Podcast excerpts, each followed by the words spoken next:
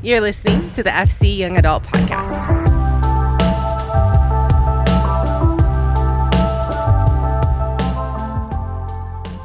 Hey guys, hope you're doing well. We are in part three of our series, Practicing Presence. Uh, we've been talking about some for- formational spiritual practices, and over the last two weeks, we talked about scripture, and last week, Amy Mitchell brought an awesome word on prayer. And if you uh, haven't heard those, you can check those out on the last two episodes of the podcast. This week, we're going to talk about Sabbath. And from the jump, I want to make it really clear that I am not coming from a place of expertise with this subject. In fact, it's something that I have really never done super well or super intentionally. And here's one of the most important things that that we must know and I have had to come to know is that insight is not change. And this isn't just true of of spiritual practices but with all things. Insight is not change. Just because you know about something doesn't mean that you are changing. Just because you listen to a podcast on Sabbath doesn't mean that all of a sudden you know how to Sabbath or that your life is changing in that area of your life. Or for my in my case, I, I read a lot of books, and oftentimes I can read something and be really inspired by something, and I can even quote something and be like, "Isn't that so good?" But if somebody was to say, "But is that actually happening like in your life?" I don't think I can confidently say that most of the time. And so insight is not change. It is in the implementation of what we have learned that we grow. It is when we apply the the knowledge and the wisdom that we gain. And Philippians chapter 2 verse 12 I think is a really incredible verse. It says this, Therefore, my dear friends, just as you have always obeyed, so now, not only in my presence, but even more in my absence, Work out your own salvation with fear and trembling. Work out your own salvation. It's important to highlight the difference between working for our salvation and working out our salvation. Working out isn't working for salvation, it is putting into practice what we are learning, doing the hard work of transformation in our own lives. So, as we step into this, do not hear me as someone who thinks that they have it all figured out when it comes to Sabbath. Honestly, honestly, never hear me as someone who has it figured out. Hear me as a fellow follower of Jesus who is just trying to learn along with you. So, I want to be transparent here. This message is going to be largely structured off of four main components, and those components were not thought of by me. John Mark Comer is a pastor that I deeply admire, and he has a large part to play in an organization called Practicing the Way. And in their Sabbath practice, they structure a lot of their teaching around four main ideas. So, I want to talk through those four ideas and try to contextualize it a little bit for us while fully understanding that a short message is only going to scratch the surface. This is an ancient practice, as are really all of these spiritual practices that we're going to walk through in this series. And one message is not going to completely change our lives, but I hope that it'll be a, a catalyst for some change in my life and in your life as well. So, when it comes to Sabbath, we must start in Genesis chapter 2, verses 2 through 3. It says this On the seventh day, God had completed his work that he had done, and he rested on the seventh day from all that work that he had done. God blessed the seventh day and declared it holy, for on it he rested from all his work of creation. So, God, in the very fabric of creation, creates a rhythm of rest. He creates a rhythm of rest. And yet we find that it can be incredibly simple to neglect that beautiful God created rhythm in our own lives. A common response to the idea of Sabbath is that we are too busy. We are essentially saying, I am too busy to rest, which sounds like a really stressful mindset because it is. I am too busy to rest. But maybe that resonates with you because it, it definitely resonates with me. Sometimes we just think that I'm too busy to rest. So, how can we work towards healthy Sabbath? How can we work against that posture and towards a healthy posture? Let's look at the four main components. The first one is this stop. Stop. We have to be willing to stop and ask ourselves the question Do I actually want this? Do I actually want this? Is a Sabbath practice something that I want to be a part of my life? Because if it is not something that we desperately want to create in our own spiritual rhythms, it will not be what it can be. The truth is that we are often resistant to Sabbath because culture is resistant to Sabbath, and we are often influenced by culture. Sabbath was widely accepted by the whole of culture when Constantine, declared that it should be observed in the fourth century. Constantine steps in, the superpower. Christianity's at the forefront of the superpower now. He says Sabbath is something that we are commanded to do. It's something that, that we are invited into. So we're going to observe that. And that was largely, largely the reality of the world, especially the Western world, until the 1960s. This is the better part of two millennia that Sabbath was a part of culture as a whole, not as part of like a subset of culture in Christianity, but really as everyone. They, they would observe it in cultural ways. Things would shut down. Cities, towns would shut down for a whole week. Talk to your grandparents about what Sundays looked like when they were growing up. Go to a small town in Montana where we are, or maybe a small town wherever you find yourself, and see what it looks like. Sundays are often something where the, the town shuts down. That's a day of rest for everyone. But in the 1960s, things flipped. There's a story of 7-Eleven opening up on Sundays in 1969 and people like going and getting a soda or getting snacks on a Sunday and it was like this really crazy thing. And then Silicon Valley started really revving, revving up and things started happening. Technology, all these different things happened in the 1960s that then propelled us into a culture that was constantly moving.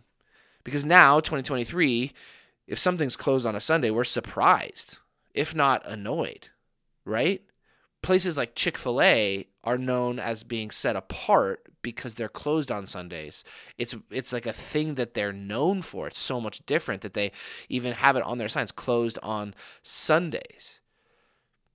For Sabbath to be effective in our own personal lives, we have to be willing to embrace the idea of coming to a stop in the midst of a culture that is moving 24 7 we have to embrace the idea of coming to a stop in the midst of a culture that is moving 24 7. We also have to be willing to kill the FOMO in our lives, the fear of missing out. If we stop, the world will keep going. If we stop, the world will keep going. Are we okay with that? If we get away from our phones, if we turn off our devices, if we turn off the exterior noise and, and the 24 hour news cycle and all those things, truly stopping and stepping into Sabbath, are we okay with that? Are we okay with it with the truth that the world is not going to wait for us to power our devices back on? Are we willing to, to step away from the movement of, of an ever moving culture and rest in the presence of God? And if we are, if we're willing to take the first step and stop, one of the questions that we have to ask is when? When are we going to f- find the time to Sabbath? Is it going to be on Sundays? That's something that a lot of people do. It's the day of the, that they go and they participate in church. It's the day that they worship. They take Sundays off. And one of the things that I think is really important that, that we probably don't have a ton of time to get into this week, but there's a difference between taking a day off and Sabbathing. It's not just, oh, I'm going to sit on my couch and, and really just relax.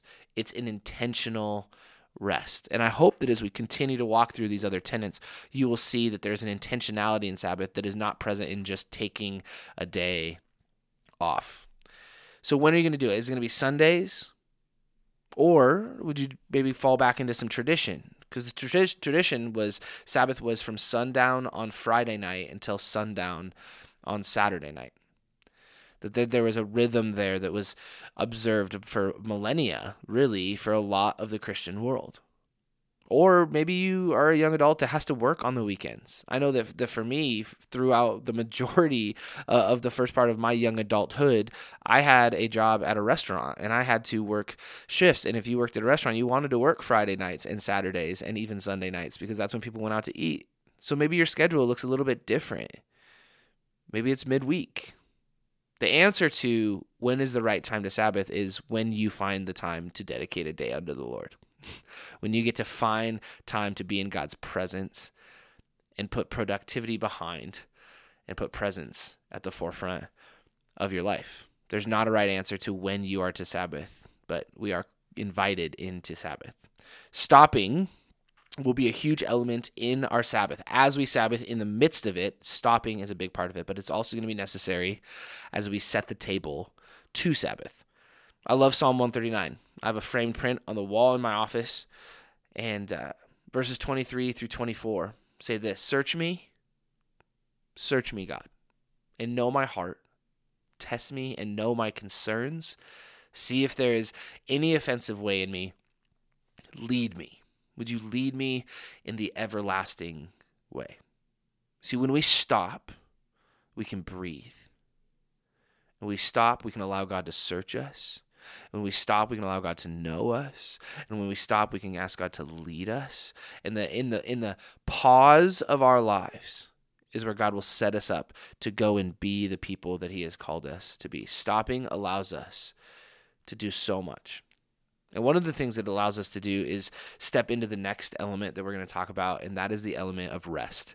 Rest feels like it should be incredibly simple, but we all know that the true that true rest isn't found in just sitting down and being stagnant, right? That day off.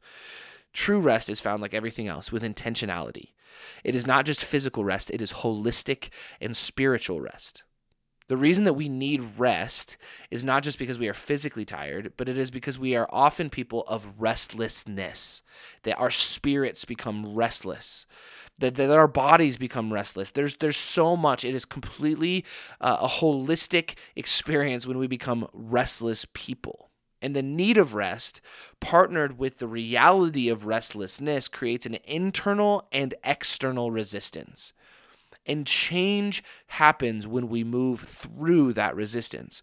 That when internal resistance and external resistance uh, show up and reveal themselves in our lives in, in a multitude of different ways, when we lean into them and through them, that is when change happens. And that's why these practices are so important, is because Sabbathing, resting, stopping actually goes against the, the drive of our humanity. And it is us being countercultural internally with our own physical being and external as the culture tells us to move and go 24 7. That's why these practices are so important. But what do we rest from? The first thing is this is that we rest from work and even rest from thinking of work. Something that has really struck me recently is a thought from a couple of Christian thinkers, and it is this is that Sabbath is not a reward.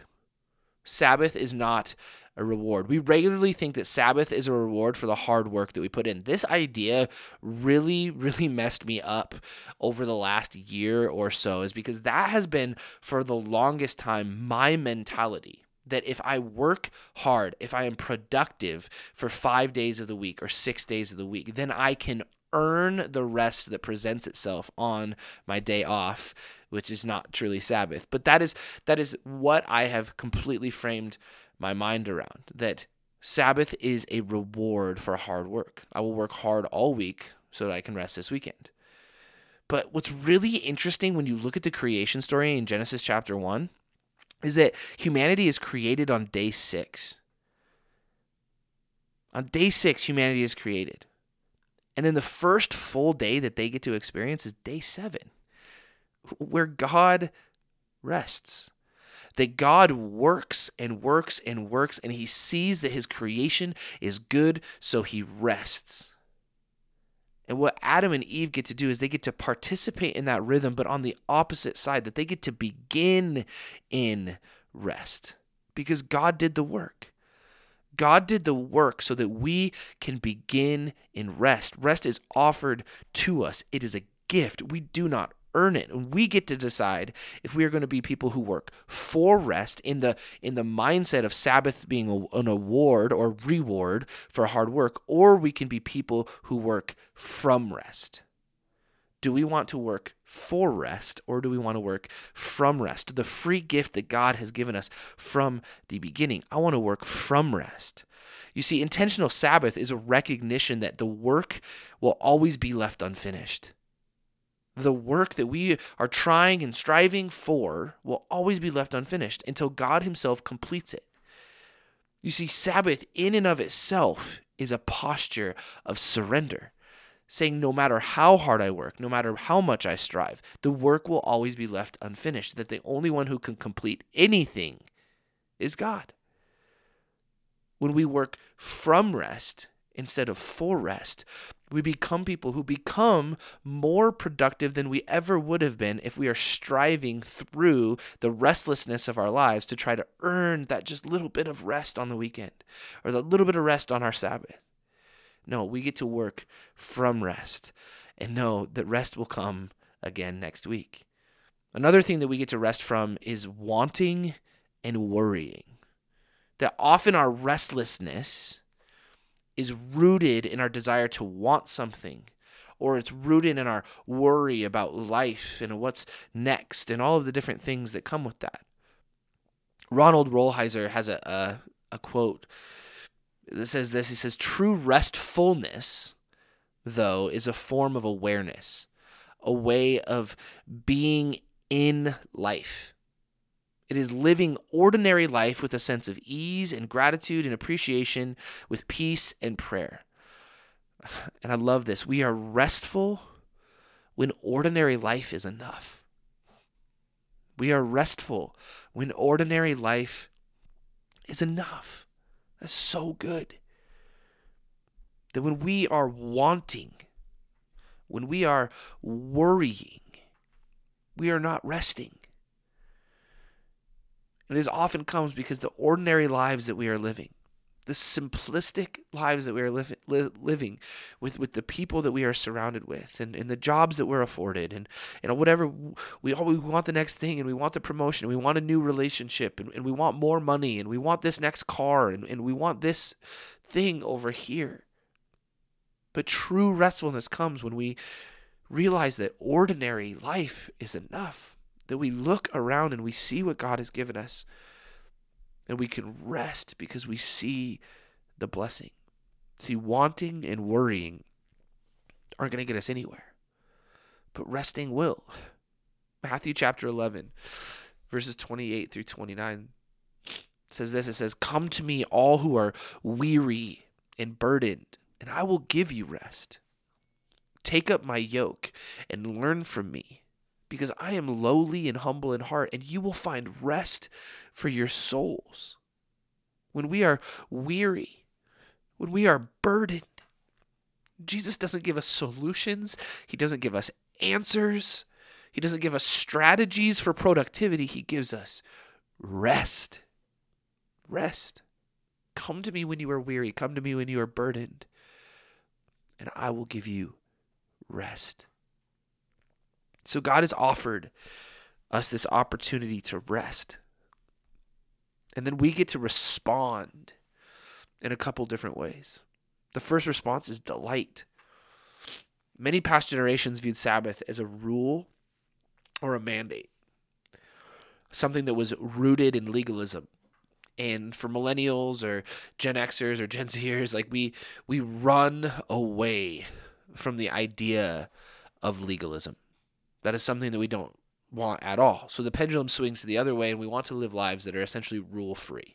That there there is no structure. We just get to do whatever it is that we want to do. But both of those postures miss the mark. Sabbath is an opportunity for us to to accept a gift and operate in this command and this this offered way of life and delight in God and his creation. And creation means people too. I've been super guilty of thinking of Sabbath as locking myself in a dark room and not being able to do any of the things that I want to do with my free time. That doesn't sound fun at all. But Sabbath is meant to be communal. Sabbath is meant to be done alone in some respects, but also very much in community. Even Leviticus, a book that many people cringe at because it's essentially just a list of rules, talks about community. Leviticus 23, chapter 3 sorry, Leviticus chapter 23, verse 3 says, work may, be, work may be done for six days, but on the seventh day there is to be a Sabbath of complete rest, a sacred assembly. You are not to do any work. It is a Sabbath to the Lord wherever you live. A sacred assembly. That could absolutely mean church, but it also can mean being with people in intentional rest together. That could be your family or your friends who've committed to the practice of Sabbath as well. It can be so easy to think about what you might not be allowed to do when it comes to Sabbath, but what if we shifted our posture and thought about what we could do with our Sabbath? What that time, that intentional time spent alone and with others, what could that do for us? And what could we do in the midst of that time that we are intentionally setting aside? Comer and his team talk about something called pleasure stacking, which means just doing things that you delight in and just like stacking those things upon each other on your Sabbath. And they even in their practicing of the way companion guide even talk about like a, a list of things that you can do. This is what they say. Here's here's some ideas. Uh, make pancakes. Open a good bottle of wine if you're of age. Have a dance party. Play music. Get coffee with your best friend Make love to your spouse. Take a walk. Nap. Eat delicious food. Do your nails or your favorite self care activity. Go fishing or surfing or swimming. Be in nature. Watch the sunrise or the sunset. Make a fire. Read fiction or poetry. Sing. Go to an art museum. Go on a picnic in a beautiful park. Play a game. Call a friend or a family member who lives far away. That sounds like a good day. It's not about what we can't do, it's about, about what we're invited into. That we get to share in this beautiful rest and delight in so many things that God has created and delight in God Himself and delight in the people that God has put in our lives. We are called to do that. Not everything that you do on Sabbath has to be with others, but it should include others regularly.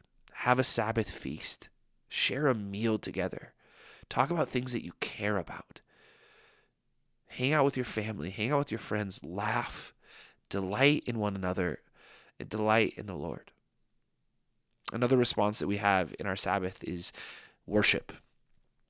And we've already covered that Sabbath is a gift to us and for us, but there's also the truth that it provides us an opportunity to worship the gift giver. Worship doesn't just mean to sing, it certainly can be that, but it doesn't or should, excuse me, it doesn't or shouldn't stop there. Worship should be a key tenet of our Sabbath because it is taking time to recognize the whole reason why we are even invited into rest in the first place. So we take time. We take time to talk to God, to pray, to sing, to worship through song, to go on a walk and appreciate what God has created. We take time to read scripture and allow it to penetrate the deepest parts of our beings.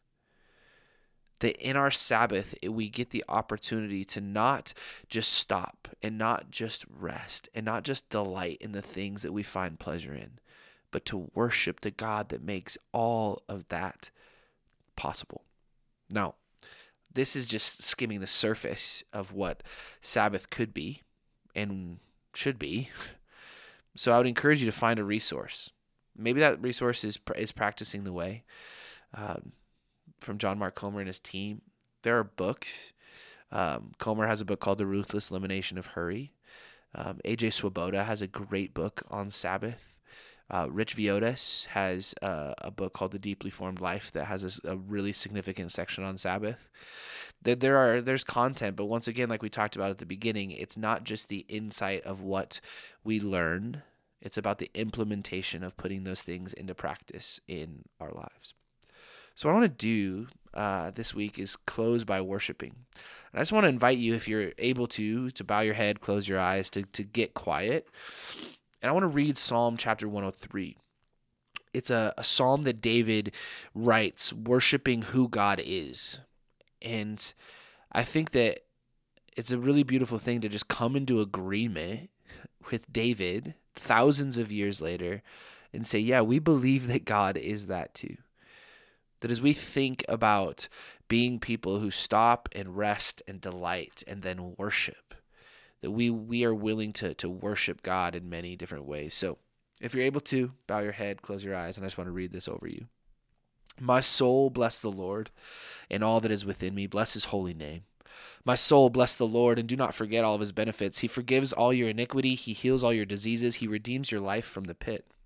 He crowns you with the faithful love and compassion. He satisfies you with good things. Your youth is renewed like the eagle. The Lord executes acts of righteousness and justice for all that are oppressed. He revealed his ways to Moses, his deeds to the people of Israel. The Lord is compassionate and he is gracious. He is slow to anger and abounding in faithful love. He will not always accuse us or be angry forever. He has not dealt with us as our sins deserve or repaid us according to our iniquities. For as high as the heavens are above the earth, so great is faithful love towards those who fear him.